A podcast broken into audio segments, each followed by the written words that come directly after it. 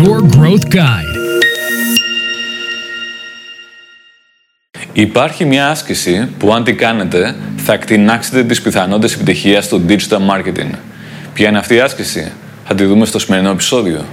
Γεια σας, είμαι ο Κάρλος Τσιλιγυριάν, founder της ε, GIM και του Your Marketing Growth Guide και σήμερα θα μιλήσουμε για την άσκηση του positioning. Τι σημαίνει positioning, τι σημαίνει τοποθέτηση; Α υποθέσουμε ότι έχουμε μια επιχείρηση η οποία έχει αλυσίδα με καφετέρειε σε την Ελλάδα. Πριν ξεκινήσει αυτή η επιχείρηση να τρέχει digital marketing με μεγάλη επένδυση κάθε μήνα, θα πρέπει πρώτα να κάνει την άσκηση του positioning. Την άσκηση της τοποθέτησης. Να αποφασίσει πού θέλει να τοποθετηθεί στην αγορά πριν πάει να φτιάξει το εξαιρετικό site, το εξαιρετικό application, την εξαιρετική παρουσία στα social media κτλ. Τι, όμως, τι είναι όμως αυτό το position, τι σημαίνει τοποθέτηση και πώς συνδέεται με το branding, το marketing κτλ. Πάμε να δούμε πώς γίνεται αυτή η άσκηση του positioning. Για αρχή θα πρέπει η επιχείρηση να αποφασίσει πού ακριβώς απευθύνεται. Σε ποιους απευθύνεται. Απευθύνεται σε κάποιον που θέλει ένα φθηνό καφέ, απευθύνεται σε αυτόν που θέλει το πολύ γρήγορο uh, delivery στο σπίτι, απευθύνεται σε αυτόν που θέλει ένα γκουρμέ καφέ; Και ιδιαίτερες ποικιλίες καφέ και ιδιαίτερα είδη καφέ του στυλ ε, Ιρλανδέζικο, δεν ξέρω, Κουβανέζικο κτλ. Είναι πάρα πολύ σημαντικό λοιπόν να δούμε πού θα απευθυνθεί αυτή η επιχείρηση. Ας πούμε λοιπόν ότι αυτή η επιχείρηση απευθύνεται σε αυτούς που θέλουν γκουρμέ καφέ. Γκουρμέ καφέ που είναι όμως value for money. Πολύ ωραία. Το επόμενο είναι να δούμε αυτοί οι άνθρωποι που απαρτίζουν αυτό το κοινό, το target group, από τι περσόνες αποτελούνται, τι είδους άνθρωποι μπορεί να θέλουν αυτόν τον γκουρμέ καφέ; Επίσης, το επόμενο που πρέπει να σκεφτούμε είναι ποια είναι η άποψη που θέλουν να έχουν οι καταναλωτές για το brand.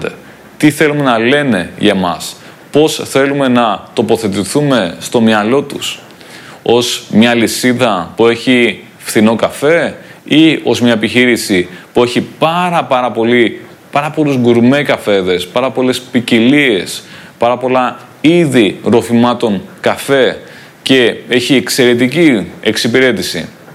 Θα πρέπει λοιπόν να αποφασίσουμε τι ακριβώς θέλουμε να σκέφτονται για εμάς.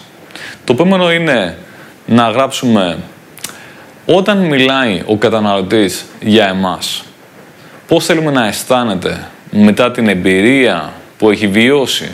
Δηλαδή, έρχεται σε εμάς και θέλει να πιει ένα ωραίο ρόφημα, ένα εύγεστο ρόφημα, να μυρίζει υπέροχα, να είναι μια νέα εμπειρία, να είναι κάτι που τον ξεχωρίζει από όλους τους άλλους που πίνουν απλά ένα καφέ αράμπικα 100%.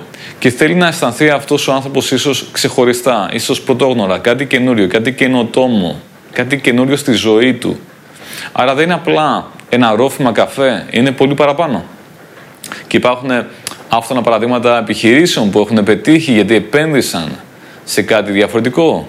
Ξέφυγαν δηλαδή από την όρμα και πήγαν σε κάτι διαφορετικό. Π.χ. στο πολύ γκουρμέ καφέ. Πώς όμως το πετυχαίνει αυτό το brand, Το πετυχαίνει γιατί φέρνει τους καλύτερους καφέδες στον κόσμο τους φέρνει σε πάρα πολύ καλή ποιότητα logistics, δηλαδή δεν χαλάει, δεν αλλοιώνει το καφέ όταν έρχεται.